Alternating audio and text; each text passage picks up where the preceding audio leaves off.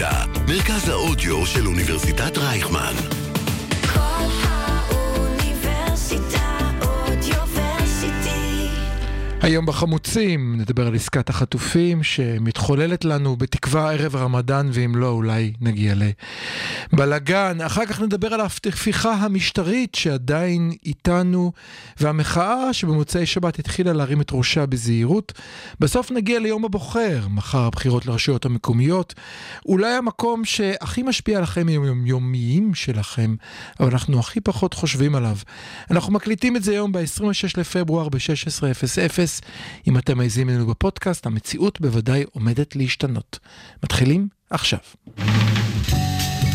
החמוצים, המערכת הפוליטית על ספת הפסיכולוג, עם הפרופסור בועז בן דוד והפרופסור גלעד הירשברגר. שלום גלעד. שלום למאזינות, שלום למאזינים, ושלום גם לך, בועז. לא, אני חייב להגיד לך, אה, אנחנו משדרים בלייב ויש לנו כאן אה, לוח שמראה לנו התראות של רקטות וטילים שלא אהה. נשכח. אני לא רואה, מה? איפה אז יורים רואה- עכשיו? עכשיו ירו בי, ממש ברגע זה ירו ביישוב שאני לא יודע איפה הוא נמצא. בצפון. ואני לא יודע איך להגיד אותו, אבל אני מנחש שאתה צודק. זה ממש אה, מתעדכן לי כל דקה, זה זה כן, לא כל יאומן. יום יש כאלה. לא, אבל אנחנו אתה- לא שמים לב, אבל זה אנחנו כל- לא שמים כל לב, הזמן קורה. אבל זה מולי, אה, והנה עוד אחד. אתה רואה, אנחנו, כן. כן, אבל זה לא באזור של המאזינים שלנו, אז אה, אפשר להמשיך להאזין לנו בשקט. אנחנו, אתה רצית להתחיל לדבר על עסקת החטופים, כאשר אני מוכרח להגיד לך, אתמול אה, התקשרה אליי בת משפחה, אמרה לי, בועז, תסביר לי, אני מסתכל על הכותרת בעיתון. כתוב שם מצד אחד אופטימיות זהירה, ומיד פסיק אחר כך נתניהו אומר, אין מקום לצפות לעסקה. אומרת לי, איך, איך הכותרת הזאת מסתדרת? אוקיי, אז, גלעד, אז בוא. בוא נעשה קצת סדר. אני, אני רוצה להתחיל מלספר על אה, פגישה שהייתה לי בזום אה, עם אה, בכיר אה, פלסטיני שגר ברצועה, אה, והוא דיבר בצורה מאוד אופטימית על גר ה... בהווה ברצועה או גר בעבר הוא ברצועה? גר אה, עד לאחרונה ברצועה, הוא עכשיו אה, יצא מהרצועה. אה, והוא דיבר בצורה מאוד אה, אופטימית לגבי... השיחה הזאת מאושרת שב"כ וכאלה, או שתכף בא מישהו לעצור לא אותך? אני רק שואל. אה, אבל, אבל הוא היה אופטימי לגבי ההיתכנות של אה, עסקה, הוא אמר שיש התגמשות מסוימת מצד אה, חמאס שיכולה להוביל לזה שהם ימצאו אה, כן, את עמק השווה, אה, אבל מוכרחים לציין שהבעיה היא לא רק בעיה מהצד הפלסטיני, זאת אומרת כל עוד הצד של אה, חמאס אמר אה, רק נסיגה מלאה ישראלית, רק הפסק הלחימה, אה, יוביל לעסקת חטופים, אז זה באמת היה deal breaker כזה, לא כן, היה שום דרך, לא היה שום דרך להתקדם. אבל עכשיו אנחנו רואים שגם נתניהו, רגע, רגע, בוא נשאר רגע בצד שלהם. תעזור לי רגע להבין. אוקיי. בפגישה, אנחנו זוכר, הייתה כאן משהו מוזר בכותרת, אז נעבור חצי-חצי. באחד השידורים האחרונים אמרת, אין מה לחמאס להסכים לעסקה. פעם כן. קודמת הם הסכימו, אפילו ניסית לייאש אותי, כי הייתי בתקווה לעסקה, ואני עדיין, מי שצופה בנו יכול לראות שאני עם חולצה תואמת, אני עדיין בתקווה לעסקה. אבל, אמרת ככה, פעם קודמת חמאס הסכים לעסקה מתוך תקווה שההפוגה תוכיח את מה שקורה במזרח התיכון, משהו, מה שקורה בינתיים הופך להיות uh, תמידי, הזמני, הוא הכי נצחי, uh, ולכן הסכימו לח... לשחרר, במיוחד לשחרר הם את הזה. חשבו שעסקה תגרום להפסקת הלחימה. לא קרה, למה כן. שהם יעשו את זה עוד פעם? אז בוא תסביר לי את אוקיי. הצד שלהם, בוא נתחיל שם. אז תראה, אני אה, לא מתיימר לדעת מה חמאס חושבים, אבל אפשר לנסות אה, לחשוב על מה, אה, איך, איך הם אה, אה, אולי חושבים על העניין הזה. אני חושב שהתקדמות הלחימה בצד הישראלי, אה, מהצד הישראלי היא כזו ששמה את חמאס במקום אה, הרבה פחות טוב משהוא היה קודם. יש את המצור על אה, רפיח, יש אה, אה, אה, איום על הגדודים המעטים שעוד אה, נותרו להם. זאת אה, אומרת, כש- הפחד שלהם הוא פחד להפס... להפס... אני לא חושב שיש פחד, אני חושב שאחד הטעויות... תסביר. בח... כן. אני אגיד שוב, כן. מה שאני אומר, אה, קחו בערבון מוגבל, אבל זו דעתי. ברור. אה, אני חושב שאחד הדברים שאנחנו משתמשים בהם יותר מדי כשאנחנו מתארים את המצב של חמאס, זה פחד, אני לא חושב שחמאס מונע מפחד, אלא? אני חושב שיש לו שיקולים אסטרטגיים. אוקיי. ואם נחשוב על השיקולים האסטרטגיים שלו, חמאס מבין שאנחנו נמצאים לקראת סוף הלחימה. הוא מבין שמתישהו, בשלב כזה או אחר, או שישראל תיכנס לרפיח בצורה מלאה, או, ש... או בצורה חלקית, אה, משהו הולך אה, לקרות. הוא מבין גם, ועכשיו רוצים הוא להרוויח? מבין גם, יש כאן עוד דבר, הוא מבין גם ש... כל הסיכויים שתוכנית היום שאחרי בצורה כזו או אחרת תתממש. זאת אומרת, שיהיה איזשהו כוח אחר שיוביל את, ה, את, את המיני מדינה הזאת שנקראת עזה. ושזה לא יהיה הם, שזה לא יהיה חמאס. אפילו הבכיר הפלסטיני הזה שדיברתי איתו אמר, חמאס מבינים את זה ומוכנים לקחת צעד אחורה. זאת אומרת, לא יצטרכו להילחם בהם בשביל לקחת את השלטון מהם, הם מבינים לבד שהם צריכים לקחת צעד אחורה. איזה אינטרס יש להם או, לאפשר. ל-revitalized Palestinian authority? כן. או, אז כאן בדיוק העניין. זאת אומרת, בגלל שחמאס... אה, הם אה, נוהגים בצורה שהיא אכזרית מאוד, אבל גם לוגית מאוד. כן. מה שהם, זה הדרך אגב הכי גרוע, נכון? מה שהם רוצים לעשות, לדעתי, זה הם רוצים לשמר כמה שיותר כוחות לשלב הבא. זאת אומרת, הם רוצים להימנע, גם אנחנו שומעים כל הזמן אה, דיווחים שמגיעים מהצבא, שיש הרבה פחות אה, חתירה למגע מצידם. זאת אומרת, הם הרבה יותר מתחפרים, הרבה פחות יוזמים, ויש אה, פחות רצון אה, להגיע לעימות ישיר עם צה"ל, מתוך מחשבה שבוא ניתן לזה לעבור. נגיע לעסקת חטופים, נמסמס את הזמן עוד יותר. עסקת החטופים גם בנויה בצורה כזאת, שהשלב הראשון של עסקת החטופים זה מה שנקרא אה, כל החטופים. ההומניטריים, שזה, כן. שזה חולים, אה, זקנים. יש טענה כן. חוזרת שכאן, אה, אני לא יודע אם היא נכונה, שכאן קטר לוחצת על חמאס, תשמעו אותם, הורגים אותנו עם זה שאתם מחזיקים ילדים, תעשו לנו טובה, שחררו את הילדים וזקנים ו... ונשים, תשאיר, עם החיילים זה נכון, לגיטימי. אז, אז זה קצת גם. גם PR, אה, בעיה של PR. השאלה אם לא יהיה להם בעיה יותר גדולה של PR אם ישחררו נשים, אנחנו נראה מה יקרה עם זה. אה, אוי, אני לא רוצה, ל- כן, אוי, כן. למה עשית לי את זה, גלעד? טוב, אנחנו לא יודעים, אני לא יודע את מי. שחררו ואני לא יודע מה יספרו, אבל יכולה להיות להם בעיה כזאת, וזה בהחלט יכול להיות אה, מניע מבחינתם לא לשחרר חלק מהחטופות או החטופים. אה, בכל מקרה, אה, כן. אם האסטרטגיה של חמאס היא בוא ננסה לשמר כוחות, אז אה, הימנעות ממגע כרגע היא הגיונית, וגם עסקת חטופים, שתאפשר להם אה, להתארגן מחדש, שתאפשר להם אה, ל, אה, כן, ל, לצבור אה, כוח מחדש, היא הגיונית. כשבעצם המטרה שלהם ארוכת הטווח תהיה, אוקיי, ניתן ל-Revitalized Palestinian Authority אה, לצמוח בשטחים, אבל ביום שנהיה מוכנים, אנחנו נשתלט מחדש על הרצועה כמו שעשינו בפעם שעברה. הרי היינו בסרט הזה של אה, לזרוק את הרשות הפלסטינית מהרצועה. אז זה בואו נ- משהו ש... זה, זה אגב לא, לא התסריט היחידי, יש גם תסריט שבו החמאס אה, אה, יוצרים ממשל משותף עם אה, אש"ף. ב- בסופו של דבר, גם, ב, אה, גם בצד הפלסטיני, יש רצון באחדות, כמו שיש בהרבה קבוצות, כמו אצלנו, ומכיוון שאין שום תהליך מדיני על השולחן ועל הפרק ובאופק הנראה לעין, אז אין כל כך מה שמבחין בין... אה, חמאס ובין, אה, זאת אומרת, יש כמובן דברים שמבחינים, אבל מבחינת האינטרסים המיידיים שלהם, אין הרבה דברים שמבחינים ביניהם. הם, אה, הם, שניהם לא עומדים מול איזושהי דילמה של אה, כן משא ומתן או לא משא ומתן, כן משא ומתן.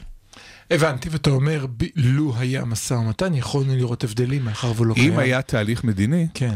זה היה יוצר יותר קרע בתוכם, אבל מכיוון שאין תהליך מדיני, אני לא, לא רואה את הבנתי הבעיה. אותך, זאת אומרת, בהפוך אצלנו, מאחר ואין תהליך מדיני, אין מה לריב עכשיו אה, אה, על מה נעשה עם ירושלים, הם אלה אין תהליך מדיני, בואו נתאחד, גם בצד שלנו אפשר לראות דבר דומה.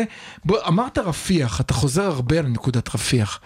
אמרת גם באחד הפרקים שרפיח הוא, לא סתם החמאסטיקים הופכים אותו לסמל, כי הם מאוד לא רוצים שניכנס לשם. זה לא עניין של סמל, זה עניין של אה, אוקיי. אה, כל הכוח שנותר שלהם, רובו, הוא ברפיח, כן, הכוח המשמעותי שנותר להם הוא ברפיח. אה, רפיח זה קצת כמו אה, חור בדלי, אם אתה לא מטפל בבעיית רפיח, אז לא טיפלת בכל uh, הבעיה של עזה. גם בגלל המיקום של רפיח, על הגבול עם uh, מצרים, כן, כל ההברחות. אה, מצד שני זה מייצר לנו בעיה, אנחנו מה נגיד למצרים, אה, איך לא עצרתם את ההברחות, אתם אשמים גם בזה לא, שמשאיות אנחנו- נכנסות לעזה כל יום עם נשק. כן. מבחינת, אם מסתכלים על האינטרס הקר של ישראל, זה להשתלט על רפיח, אה, לרדת למטה ולחסום את כל האוטוסטרדות. ולחסום את, ה, כן, את, את מה שקורה שם. זאת אומרת, ברגע שאתה חוסם את רפיח, אז פתרת בצורה מאוד מאוד משמעותית את העניין של הבעיה לא- אם אני מבין, הבעיה לא רפיח עילית, אלא רפיח תחתית. תמיד, כן, תמיד כן. הבעיה היא תחתית. וה, אה, ואם אה, אם לא נעשה את זה, אז השארת חור בדלי. אתה לא כן. תוכל אה, אף פעם לטפל בבעיה הזאת של חמאס, אם, אתה, אם כל הזמן יהיו אה, נתיבי הברחה פתוחים כאלה, שאף אחד לא שולט. אבל. אבל למה חמאס כל כך מתעקשים על נושא, נדמה כאילו זה נתפס עבורם לא בקטע של הסברה, לא בקטע של PR, אלא בקטע של נעשה הכל בשביל שלא תיכנסו לרפיח, ככה זה נדמה לא, לפחות. גם, קודם כל הם לא רוצים שנסגור להם את הברז, הם גם לא רוצים שנחסל את הגדודים האחרונים שנותרו להם, וגם אה, נקודה מאוד חשובה שאנחנו לא חושבים עליה, והיא שיש אה, מיליון ומשהו עקורים אה, מצפון הרצועה שנמצאים כרגע במעלים ברפיח. להיכנס לשם יכול להיות אה, קטסטרופה, כן? זאת אומרת, גם, גם מבחינת אה, נפגעים אזרחיים, גם מבחינת... אה, טוב, זה כבר אינטרס שלנו לא להיות, מצולם, לא להיות מצולמים בעולם. כ- כן, אבל גם, טוב, אני לא יודע, כן, אני לא, כן. לא חושב שחמאס דואגים לאוכלוסייה האזרחית, אבל האוכלוסייה האזרחית דואגת לאוכלוסייה האזרחית. זאת אומרת, יש, יש חשש מאוד גדול מפני אה, כניסה של צה"ל לאזור הזה. אוקיי, עכשיו בוא נלך לחצי השני של הכותרת. נתניהו נקודתיים, אין סיבה לצפות ל... מה הוא אמר? אין סיבה לצפות לעסקה או משהו לא, כזה. אז קודם כל הוא מנביך ציפיות שזה לכשעצמו בסדר. כן. זאת אומרת, אה, לבוא למשא ומתן ממקום אה, קשוח ו- וכן, אה, ו- ולא להיראות אה, פשרן, זאת אסטרטגיה שאי אפשר להגיד שהיא לא נכונה. לא, גם לא לראות היא- להוט, גם לא להגיד אני נכון, מוכר. רוצה לקנות את הסטריאו הזה בכל מחיר, רק נכון, תמכור לי אותו. בדיוק, אוקיי, אתה לא בא לקנות מבין. מכונים בשום משק כשאתה להוט מדי. אה, אבל אה, נתניהו גם זורק עזים לתוך הסיפור הזה, שמשם, אתה יודע, אנחנו לא יודעים מה עובר לו בראש, אבל התחושה היא שאולי הוא מנסה לטרפד את העסקה. וזו תחושה מאוד אה, מדאיגה. מהמם. בוא תסביר. אה, למשל, אחד הדברים שהוא דרש, הוא דרש שהמחבלים הכבדים שישוחררו בפעימה הראשונה, בפעימה ההומניטרית כביכול, אה, הם אה, יוגלו לקטר. כן, זאת אומרת שהם כן, לא... שמעתי את הדבר הזה, מה כן, זה? שזה משהו שאין הרבה סיכויים שהפלסטינים יקבלו תנאי כזה. זה, זה מותר תנאי ש... לנו דרך אגב מבחינת החוק? אני לא חושב ברצינות. מותר להגלות אזרח ישראלי? זה לא- לא אזרחים ישראלים. כולם שם הם לא אזרחים ישראלים. כן, בוודאי. אוקיי, הבנתי. כן. אוקיי. ברור שהם לא אזרחים ישראלים, הם פלסטינים. תשמע, לא, אתה יודע, פעם הכל... קודמת שחררו לא מעט אזרחים ישראלים בעסקה. לא, עסקה עם שחרור של ישראלים זה תמיד דבר בעייתי. אוקיי. ישראל תמיד התנגדה וזה מה שעשינו בפעם לשחרור, הקודמת. תמיד, ישראל תמיד התנגדה לשחרור של אה, אזרחים ישראלים, זה היה באמת אה, חסר תקדים, וזה סיפור אחר. זה מה שעשינו, אבל אני מזכיר לך, עם היו האנשים כמה, הראשונות. היו, היו כמה אזרחים ישראלים, נכון. הרוב לא היו אזרחים ישראלים. מהמם. לגבי uh, הפעימה הזאת, uh, מדובר בפלסטינים, מדובר אוקיי. במחבלים uh, כבדים, uh, ולהגלות אותם למקום אחר, זה משהו שהפלסטינים בחיים לא יסכימו לו, החמאס לא יסכים לו. למה? זה נשמע תענוג, במקום ללכת לעזה לחורבות, אתה הולך למלון בקטר, עושה סבב הרצאות, דופק כסף, איפה הבעיה? יודע, נתניהו יודע שהם לא יסכימו. אוקיי. ו- והסיבה, כך נראה, הסיבה שהוא עושה את זה, היא יותר מסיבות של שימור קואליציה מאשר מסיבות של אה, שחרור חטופים. זאת אומרת, אנחנו נראה במהלך הפרק היום, שלאט לאט מי שהופך להיות ראש ממשלת ישראל הוא איתמר בן גביר ולא אף אחד אחר. והוא זה שמנהל את הסיפור, כן? בן גביר כמובן לא רוצה עסקה. בן גביר אה, רוצה הכרעה. בן גביר רוצה את הדבר האמורפי הזה שלא באמת קיים, שנקרא ניצחון מוחלט. אה, בלי בכלל, אה, כמובן שבלי לתת איזשהו אופק מדיני שיאפשר איזה שהם רווחים דווקא ישראלים ממה הכי. טוב לבן גביר עסקה, סליחה, תן לי רגע, בוא, תן לי רגע לחשוב שבן גביר הוא, הוא ריאליסט, אוקיי? אם יש עכשיו עסקה שהוא מתנגד לה, נלחם נגדה, עשה את הכל לקצץ אותה, והוא יוצא ואומר לכולם, אם רק תיתנו לי כוח בבחירות הבאות, אני שר הביטחון, אין עסקה. נשמע לי לא. הרבה יותר טוב לו הוא- שתהיה עסקה והוא יכול להתנגד לה מאשר הוא שהמצב שר ימשיך להיות בכיר. בממשלה הנוכחית. אוקיי. אם יש עסקה שהוא חתום עליה, זה דווקא גם מחליש אותו. בעסקה הקודמת הוא התנגד, כן, גם, אבל, להב... אבל כאן, גם בהעברת המזון, לך, הוא יצא להפגין לך שהוא העסקה בעד. הנוכחית, העסקה הנוכחית באמת יכולה להוביל לסיום הלחימה בסופו של דבר, אם, היא, אם העסקה הזאת תלך עד הסוף. עם כל השלבים שכפי שאנחנו מבינים אותה, זה כן יכול להיות סוף הלחימה, והוא רוצה לסיים את הלחימה, הוא רוצה להילחם על הכל, הוא, רוצ, הוא לא רוצה להפסיק את הלחימה. מאחר והוא מומחה צבאי כלוחם נכון. ותיק, עם... ש... ששמע את הכדורים שורקים ליד הראש שלו. כן. אז כן. אז, אז אני לא חושב שאתה צודק, אני חושב שהאינטרס של בן גביר הוא לא לקדם עסקה, הוא... לא אה, עדיף לו, ואז הוא, תראה, יש בחירות מחר. אם לא קרה, אם, אם נתניהו עשה את בן גביר, למה לא להצביע לנתניהו? אם נתניהו הוא השמאלני הרכרוכי, מוג הלב, אז בן גביר אומר, אבל, תצביעו אבל לי. בן גביר הוא, הוא חבר בקבינט המדיני-ביטחוני, בן גביר הוא חבר בממשלה, הוא לא איזה אופ- אופוזיציונר אני שמציע חושב משהו שהוא אחר. תמיד יכול לשחק את תפקיד האופוזיציונר, אתה גם, אתה תמיד גם, משחק אותה. אתה גם כל הזמן אה, מנסה לייחס, או, או מקווה אה, לראות אה, פשרנות אצל אנשים, לא, אצל אני לא חושב אנשים שהוא שהם, פשרן, אני לא חושב שהוא אצל פשרן. אנשים שהם קיצוניים. הבן אדם הזה אני חושב רוצה, שאין לו אידיאולוגיה, אני פשוט חושב שהוא אופורטוניסט הבן- לחלוטין. הבן אדם הזה רוצה לכבוש את עזה ולהקים מחדש את ההתיישבות היהודית בעזה. הוא לא רוצה להפסיק אה, את המלחמה, הוא לא רוצה להתפשר, הוא לא רוצה שום דבר מהדברים האלה. אני חושב, לא, לא, לא. שסמוטריץ' רוצה את מה שאמרת, גם בן גביר. רוצה קולות, ולא מעניין אותו שום דבר בדרך. אני לא מסכים איתך, אני שהוא חושב ש... אופורטוניסט לחלוטין. הוא לא רק אופורטוניסט. אני חושב שבן גביר הוא באמת אדם קיצוני אידיאולוגית, אולי הוא לא מתוחכם אידיאולוגית כמו סמוטריץ', אבל הוא מאוד קיצוני והוא והוא מאוד עקבי, הוא ככה מאז שהוא נער הוא אה, כן. הולך על אותו כיוון. כן. זה לא אופורטוניסט, זה לא מישהו שהוא אופורטוניסט. אופורטוניסט היה מוצא את עצמו במרכז, במרכז הפוליטי. הוא לא. הוא אה, קיצוני. המרכז הפוליטי מתים שם כולם, הוא- תראה כמה הוא מצליח קיצוני, בימין. הוא קיצוני עקבי. הוא Mhm. קיצוני באופן מאוד מאוד אה, עקבי. אה, הוא גזען, הוא אלים. אה, כן, אנחנו זוכרים את ה... אה, אה, שהוא. תלש את הסמל מה... עזוב תל"ש, אחר כך יש מספיק מקרים שלו מאז כאדם בוגר, לא ילד בן 14, אפשר כן. להגיד, פוחז שהוא בועט, דוחף, שולף הוא אקדח. אבל מאז הוא אותו כן, הדבר, מאז הוא אותו. הדבר, הוא מאוד עקבי. כן, אופורטוניסט לא עקבי בצורה הזאת. אז אני, כן, אני חושב ש... אתה חושב שהוא לא יכול להרוויח. אוקיי, הבנתי. אז אנחנו הגענו לצד שלנו, אתה אומר מצד אחד נתניהו מפחד מבן גביר, מפחד מבן גביר כי הוא מפחד שיפרק לו את הממשלה, או מפחד מיום שאחרי הבחירות. אני חושב שכמה דברים קורים עם אה, בן גביר. כן, אוקיי. כמובן שהוא מפחד שהוא יפרק לו את הממשלה. דבר שני, אה, מה שקורה עם החטופים, מעבר לעניין של אה, שחרור החטופים, כל מה שקורה עם משפחות החטופים, הוא פשוט מדהים. זאת אומרת, בפעם הראשונה, בשבת האחרונה, תקפו אותם שוטרים זה ומכתזיות. החלק השלישי שלנו של התוכנית, כן. בסדר. שני. שוטרים ומכתזיות ואלימות נגדם. זאת כן, אומרת, כן. לא רק, ש... לא רק חמאס פגעו Mhm. במשפחות האלה, עכשיו גם ממשלת ישראל, כן. דרך המשטרה, עושה את זה. כן, קודם עשו את זה רק דרך הח"כים והשרים, עכשיו זה כבר נהיה הכוח האמיתי. כן, כן. עכשיו, אפשר uh, להתווכח על האם עסקת החטופים הזאת היא טובה או לא טובה, אם צריך לחכות, אם, כן. צריך עכשיו, כל הוויכוח הזה הוא לגיטימי לגמרי, אבל איך אפשר לא להרגיש איזושהי חמלה כלפי המשפחות האלה, שלא עשו דבר uh, רע חוץ מזה שהילדים שלהם uh, או בני המשפחה שלהם כי נחטפו? זה לא הדבר הכי חשוב עכשיו. זה לא רק עניין שלא חשוב. כי זה לא משמעותי, זה- כי זה רכרוכי. הם כי הפכו. אותם, הפכו אותם ל- לאויבים. כן. כש... אה, איך קוראים לו? הליכודניק האלים הזה רמי הגיע. בן יהודה. רמי בן יהודה, כן? כשהוא, זה היה רמי בן יהודה או השני? אחד איזה מהם. מטר. כן. מתנצלים כן. לכבודו של רבי בן יהודה הנכבד, ש...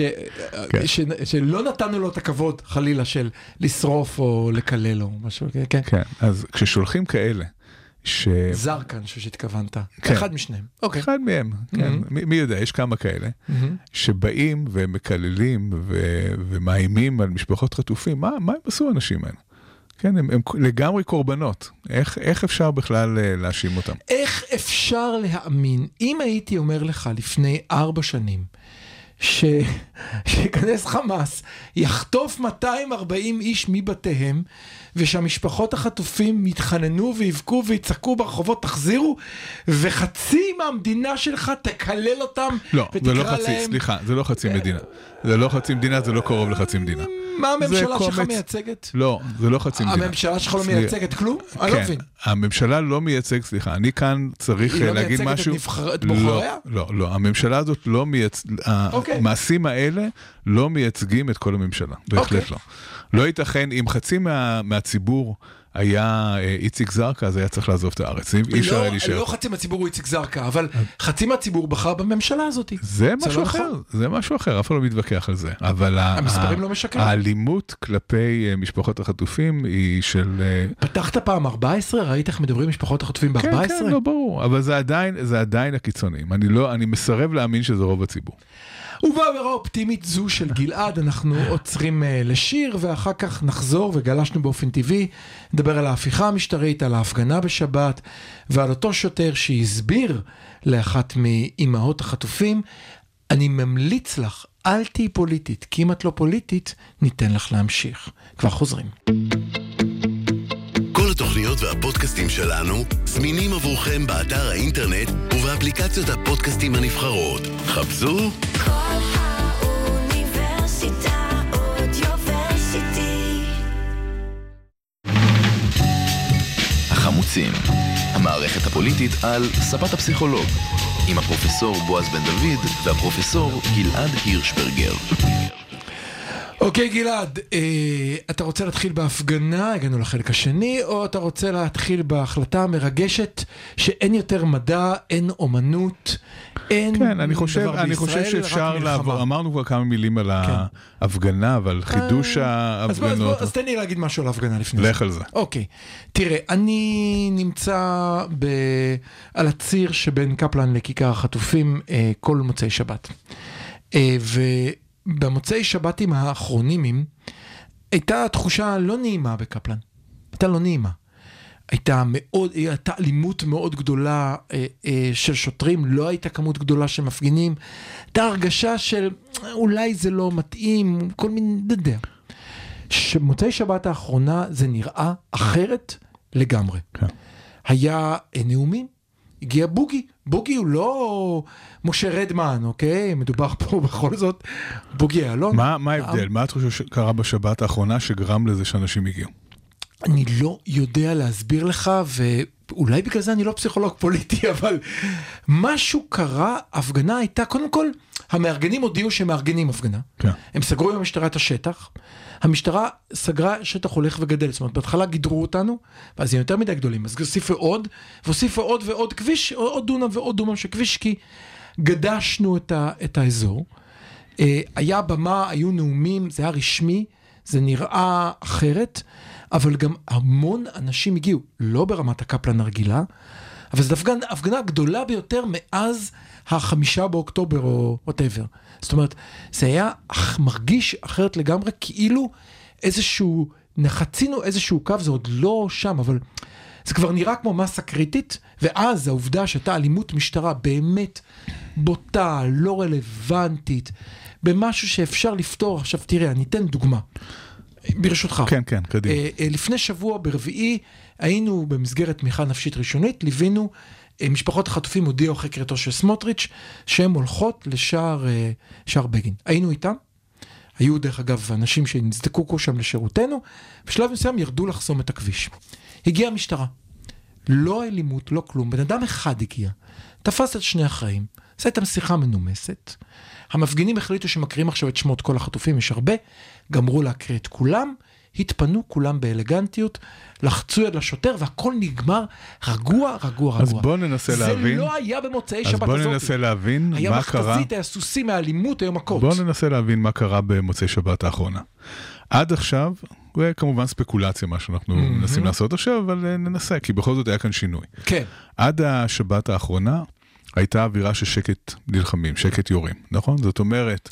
אה, יותר מזה, גם המשטרה אמרה, אם אתה משפחה של חטופים ואתה מפגין, אני לא ארביץ עכשיו מכות של אימא לחטוף. לא חושב שזה מה טוב." שמנע מ-100 אלף אנשים להגיע. לא, לא, זה לא מה שמנע מאלף לקרוא, אני מדבר על המשטרה. כן, כן, אני מדבר כרגע על מדוע הציבור עכשיו הגיע, אוקיי. שהוא לא הגיע עד עכשיו. אני איתך.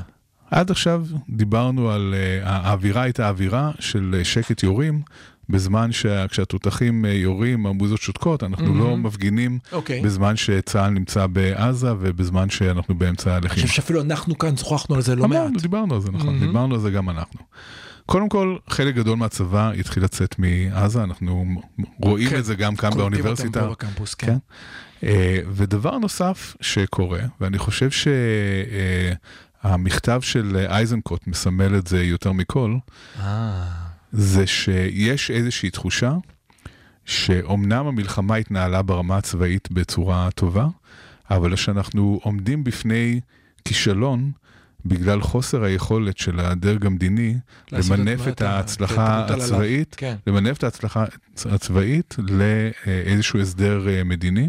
לעשות את ואייזן- המוטל עליו כזרוע כן, מדינית, הצבא עשה את מה שהוא אמור לעשות. אייזנקוט כתב כן. את זה, הוא הוא כן. כתב בצורה מאוד בוא סיסטמטית תזכיר רק ומפורטת. ל- למאזיננו שלא כן, זוכרים. הוא, הוא כתב בצורה מאוד סיסטמטית ומפורטת מהם יעדי המלחמה ועד כמה הושגו היעדים האלה. מהמם. אם יעדי המלחמה היה אה, מיטוט חמאס, אז רק באופן חלקי, אם יעדי המלחמה זה מניעה של אה, איום על יישובי העוטף, אז רק באופן חלקי. אה, אם, אם אחד המניעים למלחמה זה אה, יצירת מצב שחמאס לא יוכל לחזור לשלטון, אז כמעט בכלל לא אה, השגנו את היעד הזה. זאת אומרת שהרבה מאוד, מול כל דברי הרעב שאנחנו שומעים מהממשלה, כן, שאייזנקוט הוא חבר בה, אה, ש, אה, של אה, ניצחון טוטאלי וכל מיני מושגים, כן, שהם חסרי כל שחר, אייזנקוט בא ונותן לנו בעצם איזושהי, שם מראה מול הפנים של כולנו, ומראה לנו מה באמת אז קורה. למה, סליחה, למה הוא לא עושה נאום גלנט? למה אייזנקוט לא? כמו שגלנט אייזנקוט, שמעת את אייזנקוט נואם? לא שמעתי הוא אותו. לא איש נאומים. לא נואם, אתה יודע מה? קח את המכתב הזה, אל, שלא יצא בצורה... זה. כמו גלנט, בצורה רשמית. חברים, תראה, אני לאן- מתריע בשער. הוא התריע, אני הוא אומר התריע. לכם, אבל הוא- הוא לא הוא- התריע בפניי. זה הגיע לכל ערוצי החדשות, אבל זה הגיע ש- ב- ככה, למה לא כן. בצורה ישירה? אני באמת שואל. בסדר, יכול להיות שהוא צריך לעשות את זה אחרת, זה כמנהיג- כבר עניין, זה כבר עניין של... זה- הרי דיברנו שבוע קודם, אמרת כן. לי, הם לא יכולים לצאת. מה הם יכולים לעשות? להתריע בשער. אוקיי, הנה, אז נכון, צוות התריע בשער, לא הוא ב... מתריע, הוא מתריע. יש הבדל בין מכתב שמודלף לבין מכתב שאתה בא, אתה, מכנס מסיבת אתה עיתונאים כאן ואומר. על דקויות טכניות. זה מה לא שחשוב. מה שחשוב כאן זה להבין, קודם כל שכשאייזנקוט מדבר, אנשים מקשיבים. כן, זאת אומרת, יש לו הרבה אה, משקל, למרות שהוא, דווקא בגלל שהוא לא פוליטיקאי, דווקא בגלל שהוא לא יודע לעשות את הדברים כמו שאתה הצעת שהוא יעשה, הוא עושה אותם בצורה אותנטית, כמו שהוא מבין אותם, הוא כותב את הדברים מדם ליבו, אה, כן, אה, מול אה, Mhm. כמובן הקורבן הנורא שהוא הקריב במלחמה הזאת, זה. רק עוד יותר מחזק כן, את אה, חומרת הדברים שלו, כן. והציבור מאזין. ו... ומאמין לדברים המחיר שהוא... היקר ביותר על משהו כן, שהוא חושב שבסוף שיותר, לא... יש יותר ויותר אנשים שמבינים כן. שהמלחמה הזאת אה, לא תוביל למקום טוב אם השלטון הנוכחי יישאר, וחייבים לעשות איזשהו שינוי, יותר ויותר אנשים מבינים את זה. המכתב של אייזנקוט רק מגביר את התחושה הזאת, ועכשיו ש... חיילים יוצאים מהרצועה ואין בינתיים התחממות אה, יותר מדי גדולה בצפון, למרות ההתראות שאתה רואה פה בטלוויזיה, אה, אז זה דווקא הזדמנות כן לחדש את המחאה. כאן, כאן צריך להגיד, אתה יודע, אני תמיד אומר דברים פסימיים, אני אגיד דבר אחד אופטימי אה, לגבי זה דבר שני הצפון. אופטימי שאתה אומר, גלעד, היום. אוקיי, אז, אז אני מבטיח שזה יהיה הדבר האחרון האופטימי שאני אומר. אבל, ה- אבל אה, אני רוצה להגיד שלפחות בתחושה שלי, אה, יש יותר ויותר אה, מסרים אה, איראנים שלא רוצים שהעימות בצפון אה, ילך למקום של מלחמה כוללת. מעניין. והתחושה שלי שדברים מתחילים להירגע קצת, למרות שעדיין יורים טילים ועדיין יש בלאגן וכל זה, אבל המוטיבציה להיכנס למלחמה כוללת היא, היא לא גבוהה, ויש לקוות שזה לא יוביל לשם. וואי, זה באמת אה, פיסת אופטימית אחרי בן אדם שהכין מקלט אטומי בפעם זה הקודמת. לא אומר, זה לא אומר כן. שתמכרו את הרדיו עם המנואלה, עדיין, עדיין צריך את זה, כי אנחנו לא יודעים לאן אנחנו נגיע, כן. וגם את השישיות מים תשמרו מתחת למיטה או בבוידם, מתחת אבל, לבלטות, כן. אבל, אה, אבל יכול להיות שלא תצטרכו את כל זה בתקופה הקרובה. אפשר לקוות. אני, אני רוצה להוסיף, אה, לאור מה שאמרת, אני אוסיף עוד השערה. העובדה, אני חושב שהמסה הקריטית הזאת היא קורית גם כי משבוע לשבוע יותר ויותר כוחות המחאה יוצאים, ומשבוע לשבוע אתה יודע, בשבוע הראשון הם היו 100, שבוע שני 200, שבוע שלישי 400. אני זה חושב גם. בועז, זה לא רק- נוסף, זה זה לא לא רק- רק הם. שנייה, תן לי לסיים. הנקודה השנייה היא, מה שזרקת קודם עם העסקה. אם כולם מריחים שהולכת לבוא עסקה, אם כולם מריחים כמו שאתה מריח, שהלוחמה קרבה לסופה, זה דוחק באנשים להגיד, אוקיי, אם הלחימה קרובה לסופה, מה קורה מחר? מה קורה עם הממשלה? אני חושב? שיותר מזה. אני חושב אוקיי. שאחד הדברים שאנחנו מתחילים להבין יותר ויותר, זה שההפיכה המשטרית שנדמה הייתה, נדמה שהיא, שהיא כן. מתה אה, עם ה-7 באוקטובר, היא מתחילה להרים את הראש שלה מחדש. איך יש להם חוצפה? זה כאילו כן, לא... לא יאמן, לא, כאילו, מה? אין גבול. באמת, כן. זה הדבר הכי חשוב עכשיו. אז בואו נדבר על, על החוצפה. אז אה, אה, שר אה, החינוך אה, שלנו, אה, כן. עם אה, חוכמתו האינסופית, כן, כן. החליט, אתה יודע מה עומד לי על קצה הלשון? זוכר שהקדישו לו שיר מיוחד במחאה, אבל אני אתאפק, אוקיי. כן, אתה אחר כך יכול לשיר אה, שירים. אה, כן. אה, הוא, אה, הוא החליט אה, שהשנה אה, פרס ישראל לא יוענק בתחומים מדעיים וטכנולוגיים ויזמיים וכולי, אלא רק בתחום של אה, גבורה ועוז ונחישות וכל מיני דברים אה, מהסוג הזה. שכמובן הוא תירץ את זה בזה שבזמן מלחמה לא מתעסקים בזוטות כמו במדע, אלא במה שבאמת, אלא בחיים עצמם. אה, אבל... כן, לא, אבל... סליחה, קודם כל אתה חייב, יש לך את הציטוט שאתה כל כך אוהב, של אותו ראש ממשלה אנגלי שאתה מצטט אותו, השכם ותוכנית, כן, שדיבר זה באמצע על- מלחמת העולם, העולם השנייה, אחת המלחמות הכי גדולות שיש. כן. צ'רצ'יל אז. שדיבר על, על, על זה שאם אין תרבות בשביל מה אנחנו נלחמים, כן. אה, אבל אה, כאן, אה, ועוד אנחנו המדינה היהודית, כן. שסוד קיומה הוא בעיניי. שלא לדבר על זה ש, הערכים שכל שלנו- הצבא מבוסס על התגליות המדעיות של אה, אבל פרס ישראל זה חוקרי גם, זה גם על ערכים, זה גם על, זה גם על נכון. תרבות ואומנות. אבל בוא נדבר זה תכלס, אנחנו, בוא אבל, נדבר- אבל בשביל מה אנחנו נלחמים? באמת, זה אנחנו. אז בוא נדבר בתכלס על מה, ש, אה, מה שנמצא כאן. בן כספית הוא זה שחשף כן, חשף, את העניין הזה, כן. אה, שבעצם מה שהפריע לקיש זה שהמועמד לפרס ישראל בחדשנות. בחדשנות, כן. יזמות, כן. הוא אייל ולדמן. עכשיו אייל ולדמן אה, הוא אה, יזם, איש הייטק, שגם אה, השתתף במחאה נגד שהחברה ההפיכה שלו המשטרתית. נמכרה לאנווידיה שהיא החברה הגדלה ביותר, המצליחה ביותר. כן, הוא לא סתם לה. הוא לא סתם כן, אה, אה. אמור לקבל את הפרס הזה, כן. כן, הוא בהחלט אה, עשה נכס משהו. ישראלי אדיר. כן, נכס אדיר למדינת ממש. ישראל. אה, ולא רק זאת, אלא שלמרבה הטרגדיה, הבת נכון. שלו נרצחה ב- במסיבה בנובה. כן. עכשיו, במדינה נורמלית, מה שהיה קורה, היו לוקחים אדם כזה, והיו אומרים, זאת בדיוק, זה בדיוק הזמן לתת לו את פרס ישראל, אחרי האובדן הנורא שלו. כן. החיבור הזה בין הפרס לבין הטרגדיה הנוראית שהוא עבר, בין השבעה באוקטובר, איזה בדיוק. מסר של הצלחה, איזה מסר של עוצמה. איזה מסר של, חוסן של חוסן, מדינה. נכון, אנחנו לגמרי. המדינה שגם באמצע מלחמה לא שוכחים מדע, תרבות, ערכים. נכון, יודעים לקדם ולחזק את מי שנמצא בח, בחזית ומשלם מחיר ובוחר להמשיך לגור בישראל למרות שכל האופציות פתוחות בפניו ובמקום זה נכון. אז הנה, אתה נסעת עכשיו בנאום מדהים, היית שר החינוך, היית יכול... אה, זה בדיוק אה, מסביר מדוע לא יהיה שר חינוך כן. גלעד. כן, אה, לא, לא בתקופה הקרובה לפחות כנראה, אה, ו, וזה באמת מקומם בצורה בלתי רגילה, שבגלל שלא רוצים לתת לו את פרס ישראל, כש- כשהוא הכי מתאים מכל הבחינות לקבל את הפרס, אז מבטלים את זה לכל המדעים, אבל זו לא פעם ראשונה שזה קורה. אנחנו יודעים שכבר קרה בעבר.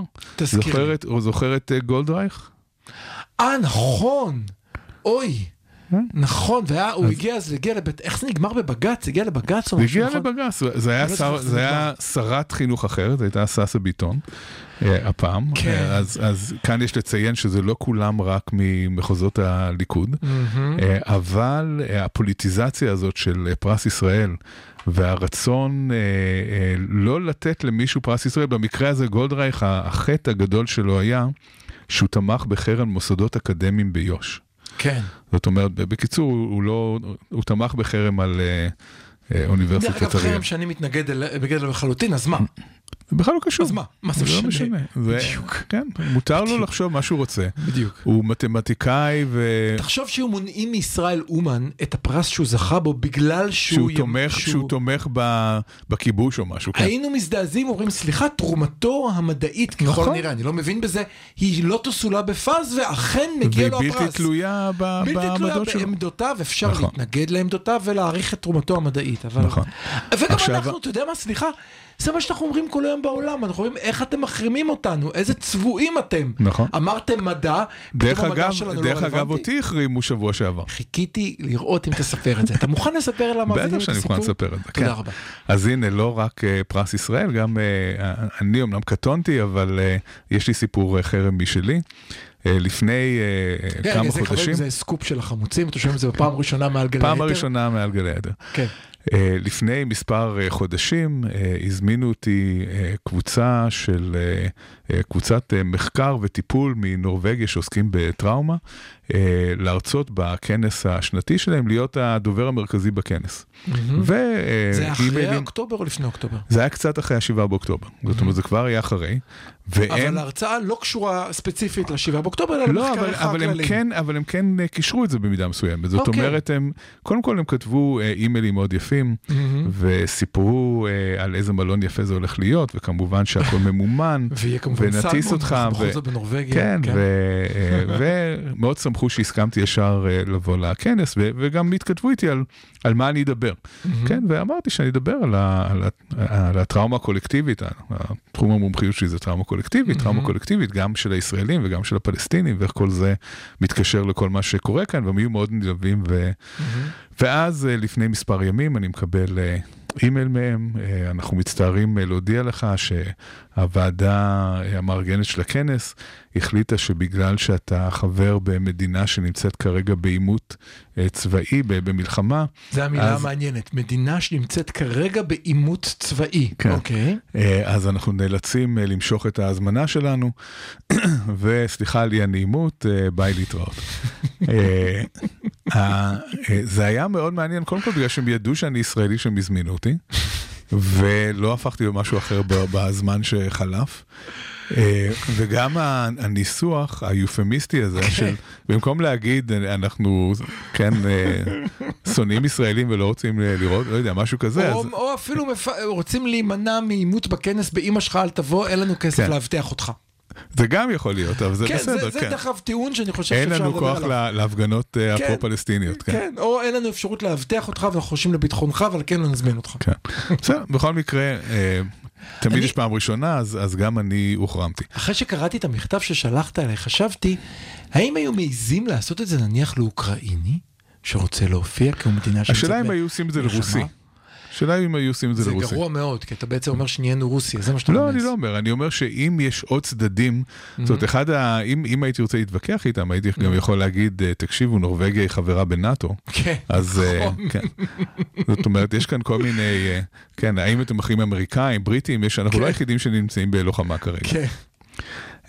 כן, בכל מקרה, כן, אז, אז קשה לנו קצת לטעון נגד אלה שמחרימים אותנו, כאשר אנחנו בעצמנו מחרימים אנשים בגלל הדעה שלהם. אני רוצה. לחזור, ואני רוצה לחזור שוב לעניין של פרס ישראל. פרס ישראל זה לא רק פרס. פרס ישראל זה אה, משפיע על כל המדע בישראל. ברגע שיש פוליטיזציה של הפרס, ברגע שנותנים תגמול למי שמתקרנף, למי שמתיישר עם השלטון, למי שמפחד להגיד את דעתו, זה משפיע לרעה על כל המדע.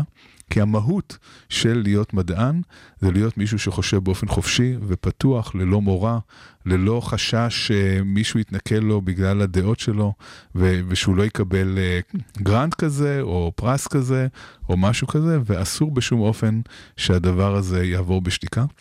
ואני מציע כאן שתקום, אה, אה, יקום איזשהו ארגון שייתן פרס ישראל אה, חלופי. אה, שכל מי שאמור לקבל פרס ישראל השנה, אני ממש ממליץ, הם, אני ממש ממליץ בוועדות. לא לשתף פעולה עם המוסד הזה יותר, מהמם. לא להסכים לקבל פרס ישראל. עם כל הכבוד, וכמובן שזה מאוד קשה אה, להגיד לא לכבוד זה כזה. קרה, אני מזכיר לך שנה זה- שעברה נכון. שלמה ארצי אז- סירב לקבל נכון, פרס ישראל נכון, שהוא בדיוק. ייחל ופילל לו כל חייו ומגיע לו על נכון, תרומתו צריך- האדירה והוא סירב. בדיוק בגלל זה. אז כך צריך שאף אחד לא יקבל יותר את אה, פרס ישראל הזה, ואפשר להעניק לו את הפרס בפרס ישראל האלטרנטיבי, שיהיה מכובד הרבה יותר, ושהקהילה המדעית תוכל לעמוד מאחוריו. אני, התכוונו לחתוך, אבל אני חייב להמשיך למה שאמרת. אני חושב שזה מהותי.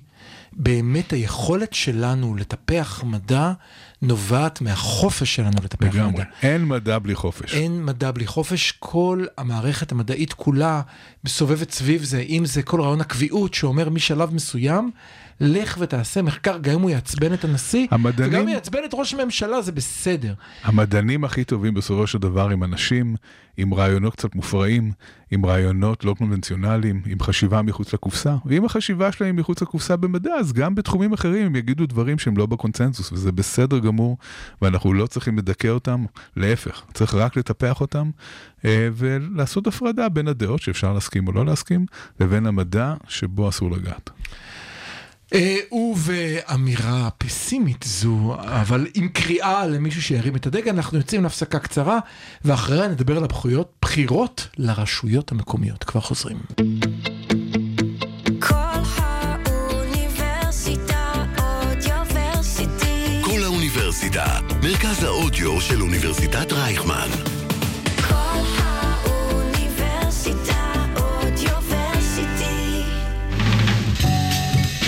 החמוצים, המערכת הפוליטית על ספת הפסיכולוג, עם הפרופסור בועז בן דוד והפרופסור גלעד הירשברגר. תודה שחזרתם אלינו, אה, למי שמאזין לנו בלייב, מחר יום שלישי הבחירות לרשויות המקומיות. אני טענתי בפתיח שזה אה, בעצם הבחירות שמשפיעות הכי הרבה על חיי היום-יום שלכם, על החינוך של הילדים שלכם, אבל אנחנו הכי הרבה מתעלמים מהם ולא אכפת לנו. גלעד אה, אה, אומר שיש לו הרבה מה לומר על הבחירות המקומיות. קדימה. זוכר אה, שנה שעברה את הבחירות ללשכת עורכי הדין? כן, אבל אני לא מרגיש את אותה התרגשות נכון, סביב הפעם. נכון, אבל אני, אני מציין את אני זה כי זוכר, אנשים עמדו שעתיים בתור בשביל עמדו ש- כל, איזה שעתיים? עמדו יום שלם בתור. נכון, שנווה לא יצליח להיכנס, כן. כן, כן. וקרקסו שם אותו, כן. כן, שבכר אה, ייבחר, מהמם. הוא באמת נבחר אה, בלנדסלייד. ברוב קולות. אה, אבל מה שקרה, בניגוד לכל הבחירות הקודמות ללשכת עורכי הדין, שהיו מנומנמות ואף אחד לא אכפת לו, פתאום הציבור הבין שזה נורא חשוב. נכון. שזה נוגע במשהו שהוא מעבר לאיזה לשכה, איזה כל מי גילדה שאי קטנה. פעם היה עורך דין ויש לו תעודה בארון, הוציא אותה והלך. להצביע, זה היה מטורף. נכון, נכון. נכון. אה, אני רוצה לטעון שהבחירות מחר לרשויות המקומיות הן הן לא פחות אה, גורליות. אוקיי. אנחנו בעצם נמצאים, אה, יחד עם המלחמה החיצונית שאנחנו נלחמים מול חמאס בעזה, אנחנו גם נלחמים, ממשיכים להילחם מלחמה פנימית על דמותה של המדינה. אוקיי. ואין משהו שמשפיע יותר על דמותה של המדינה מהבחירות לרשויות המקומיות. בבחירות האלה, בעצם המתח הזה בין ליברלים לבין משיחיים הולך להיות מוכרע. האיזון העדין שקיים כאן בין אה, ליברלים לבין משיחיים, אה, אולי אה, אה, יהיה טוב יותר ואולי יופר, אולי אה, אנחנו נמצא את עצמנו במקום אחר.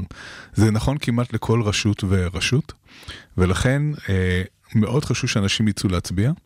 שכרגע המצב לא נראה מאוד טוב, אנחנו לא יודעים, אבל זה, זה, אלה בעצם הבחירות הראשונות שלא היה קמפיין משמעותי. נכון. אנחנו לא ראינו שום אה, קמפיין. מאוד הסיבה, מנומנם, מאוד רגוע. קודם כל הבחירות האלה נדחו פעמיים, היו אמורות נכון. להיות באוקטובר, אחר כך דחו אותם, אחר כך דחו אותם עוד פעם. כן. אה, אז כל, ה, כל העניין הזה, גם המלחמה וגם הדחייה וגם היעדר הקמפיין, יכול לגרום לזה שהבחירות יהיו מנומנמות.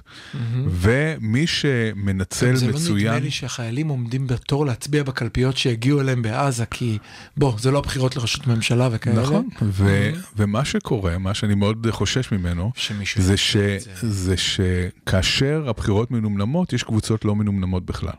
כן, והקבוצות הלא מנומנמות ירצו להגדיל את uh, כוחן, ויש סיכוי שהם יוכלו uh, לעשות את זה, גם בערים שבאופן uh, מסורתי, מסורתי, כן. הן, הן, הן ערים ליברליות, כמו תל אביב, למשל. מהמם. תל אביב, הרצליה. כן, תל אביב, הרצליה, אה, עוד הרבה מקומות אה, שמספיק שהם יצליחו לחזק, שהמשיחיים יצליחו לחזק את הכוח שלהם בקצת, לא צריך בהרבה, בכמה מושבים, נכון. כדי שהם יוכלו להשפיע בצורה משמעותית מאוד על החינוך שלנו.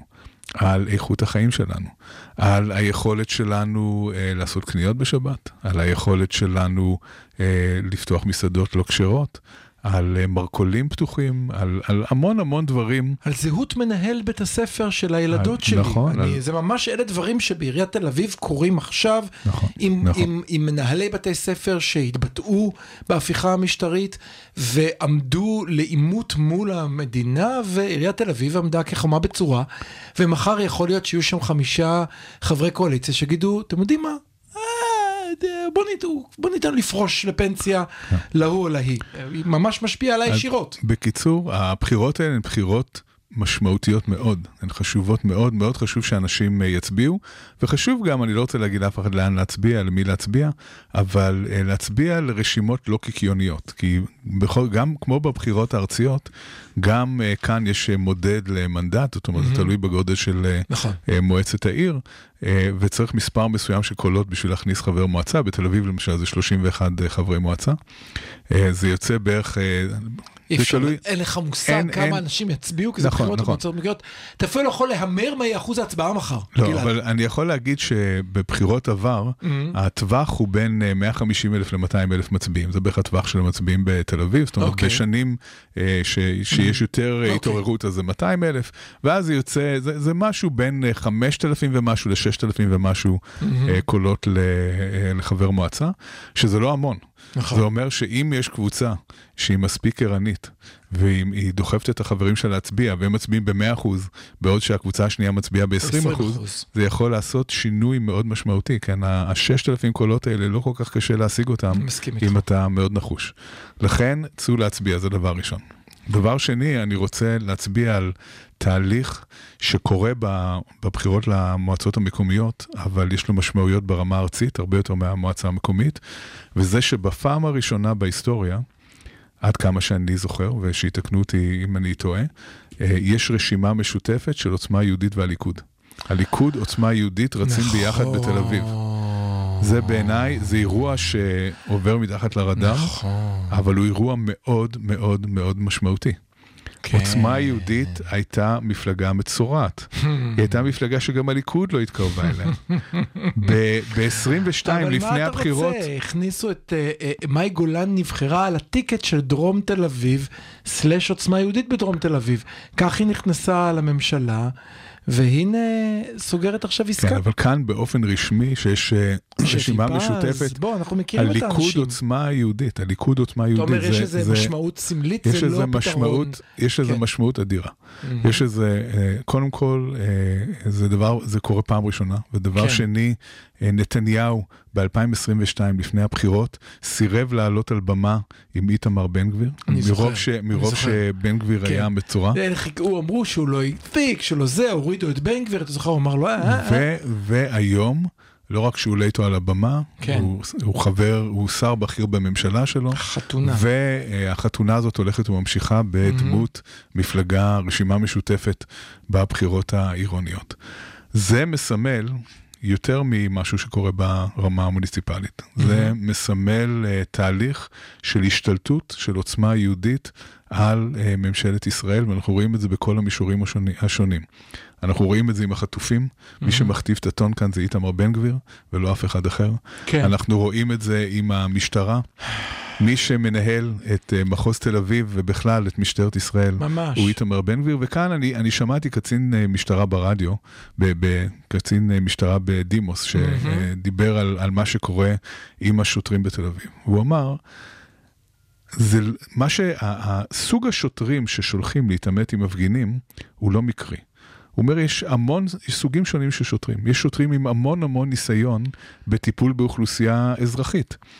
כל אלה שמטפלים בכל התלונות של השכנים, ב- כן, אבל, אבל זה בדיוק מה אמרתי לך, תקשיב גלעד, אני מכיר את השוטרים האלה בשם.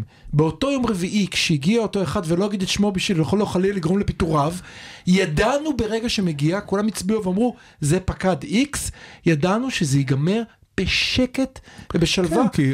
תפס את הזה שעמד בראש, חיבק אותו, דיבר איתו, תוך עשר דקות הכל נרגע. מה שהקצין הזה אמר, הוא אמר, יש אלפי שוטרים עם המון המון ניסיון בהתמודדות נכון. עם אוכלוסייה אזרחית עם כל מיני בעיות, כן, יש המון בעיות בין שכנים, בעיות בתוך המשפחה, בעיות, המון, המון דברים אה, שהם יודעים להתמודד איתם, אבל שולחים אבל גם עם במיוחד, common sense, בואו נגיד את השם. שולחים במיוחד שוטרי מג"ב. שיוצאים מפעילות בשטחים, שהם אה, באים מהשטחים, ממזרח ירושלים, מהתמודדות אחרת, עם אוכלוסייה אחרת, עם, עם סוג אחר של כלים שמתמודדים איתם.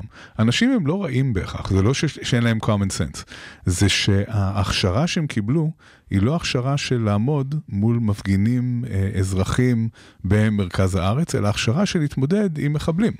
עם, אה, עם פוטנציאל של אה, טרור. וברגע שלוקחים אנשים כאלה בכוונת מכוון ושמים אותם בתוך אה, אירוע כזה של הפגנה, יודעים בדיוק מה עושים. זאת אומרת, זה, זה לא במקרה מגיע ל, לרמות הנפיצות שזה מגיע אליהם. אז גם כאן ידו של אה, איתמר בן גביר אה, היא, על על העליונה היא זו שמכתיבה את הטון. אז מהרמה המוניציפלית עד הרמה המדינית, אה, כמובן שהדחייה של, ה, אה, של הרעיונות של ביידן ו, וכולי, אה, כחוט השני אנחנו רואים את ההשפעה, אתה קראת לו בהתחלה אופורטוניסט ופוחז וחסר אידיאולוגיה, אבל מבחינת ההתנהלות שלו, הוא אסטרטג מדהים, הוא הצליח להשתלט על כל הרמות השונות של השלטון בישראל, ועושה את זה באפקטיביות מפחידה, והוא זה שמכתיב את הטון. אני... אני רוצה לנסות 20 שניות של אופטימיות. לך על זה. אני אנסה.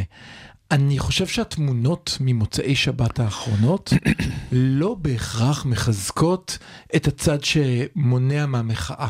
אם בהתחלה, לפני שבועיים, אני חושב שזה אפקט מצנן מעולה, ודיברנו על כך. כשעברו וצילמו אותנו על המדרכה אחד-אחד, היה איזה אפקט מצנן. אמרתי, למה צילמו את הפנים שלי? מה זה אומר? מה יעשו לי מחר? אני חושב שהתמונות של מוצאי שבת האלה, של אובדן הזה, ההצלפה בראש, דחיפת, ה, אה, אה, אתה יודע, דחיפה לרצפה של הורים של חטופים, עשתה איזשהו סוויץ', אני מקווה, שיגרום ליותר אנשים לצאת החוצה לרחובות. דווקא אה, יצא מקלל, מכיוון- ובעל... אני מקווה לפחות. אפשר לקוות. לא, זה קרה ככה בעבר, לפני כן, שנה. מכיוון, מכיוון שההפיכה המשטרית לא אה, נעלמה מהשטח, והיא חוזרת ומרימה את אה, ראשה, כן. כן, זה קצת כמו אה, איזשהו וירוס ש... או חיידק שהצלחת קצת אה, לדכא אותו עם אנטיביוטיקה, אבל הוא חוזר הקטע ומתפרץ. המוזר הוא שכאילו, באמת?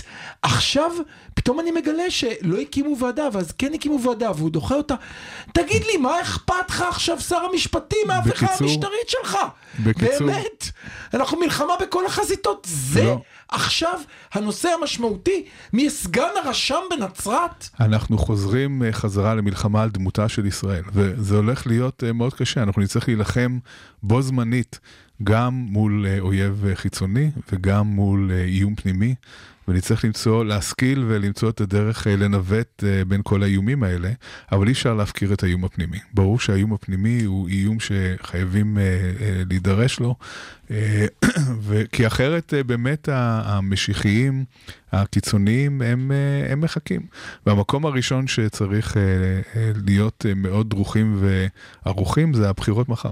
חייבים ללכת להצביע. כל מי שלא רוצה למצוא את עצמו בעיר, עיירה, יישוב, מועצה מקומית, שפתאום יש בה נוכחות אה, מאוד גדולה של אה, אנשים אה, קיצוניים שישנו את פני המקום, שיצא מחר להצביע. צריך מחר לצאת להצביע. צאו להצביע ותביאו את חבריכם. אתה רואה, יש לי דקה לדבר על הבחירות בארצות הברית? לך על זה. אז בואו ממש בדקה אני אגיד את השני סנט שלי, כאן זה ממש מתאים, נכון? בכל זאת ארצות הברית שני סנט. הדבר המעניין ביותר שקורה עכשיו, אחד הוא העובדה שבכל הפריימריזם, ואני עובר מחוז מחוז כי אני משוגע, אה, כאשר יש אה, אה, פריימריז לביידן, אין מחאה במפלגה הדמוקרטית כרגע. זאת אומרת, כולם הולכים ומצביעים ביידן, גם כשאמרו, אל תצביעו ביידן, שימו סיספייר. כשהפופולריות, שלו בשפל אה, שפל מוחלט. מטורף, שפל כן. מטורף. גם כשאמרו, תצביעו ceasefire, תכתבו, כן. לא הלכו נכון. אנשים לעשות את זה. גם עכשיו, שהייתה מועמדת בנורף בקרוליינה, שאמרה טה טה טה טה, לא הצליחה לקבל. זאת אומרת, המפלגה כרגע, המפלגה הדמוקרטית מאחוריו. עומד מאחורי ביידן. לא בטוח שזה רעיון טוב, אבל ככה זה רק, כרגע. רק אני כן. רק מתאר, מה שכן מעניין, היא הפסיקה של בית המשפט העליון באלבמה, כן. אגיד במילה, ה-IVF. אם כל אה, ביצית מופרית, ואני מתנגד לקרוא לזה עובר, סליחה, זה מרתיח אותי, אם כל ביצית מופרית, יש את הזכות החוקית של ילד, כן. אין יותר הפריה חוץ גופית. בעיני רוחי, אני רואה... זה הגיע למקומות כל כך אבסורדים, שאפילו הנוצרים אה, חלוקים ביניהם, הנוצרים השמרנים חלוקים ביניהם, כי בעצם זה מונע לידות של תינוקות, וזאת החקיקה הזאת. הנקודה, אני בעיני רוחי רואה את הדמוקרטים, והתחיל את זה קמאלה האריס כבר, אומר, עם קמפיין שבו רואים אימא לבנה מאוד, אומרת חלום שלי זה תינוק, אני רוצה חיים, וטראמפ והרפובליקאים מונעים ממני ללדת ילד, אל תצביעו לטראמפ הרפובליקאים, אני לאלה, רוצה תינוקות. לאלה שלא אה, מבינים מה הבעיה, הבעיה היא שעוברים אה, מופרים אה, מוקפאים, במידה ולא אה, משתמשים בהם, אז זורקים אותם, ואם זורקים אותם, אז אה, מבחינת ה- ה- הפסיקה אה, באלבמה זה כאילו להרוג ילד. זה לרצח, כן. אבל אפילו יותר גרוע, עצם התהליך, כל מה שהם עוברים מרגע האזהרה, זאת אומרת שכל אה, אה, מרפאות ה-IVF, הפריה חוץ גופית באלבמה, אמרו, אנחנו לא מוכנות לא, להסתכן, ברור. אין יותר ילדים ב-IVF באלבמה. אז אנחנו היינו חמוצים, אתם מוזמנים להאזין לנו גם בשבוע הבא, 106.2 FM, נהיה כאן ביום שני ב-4. בהחלט. 106.2fm.co.il, אתם מוזמנים לשמוע אותנו בכל מקום שבו אתם צורכים את ההסכתים שלכם.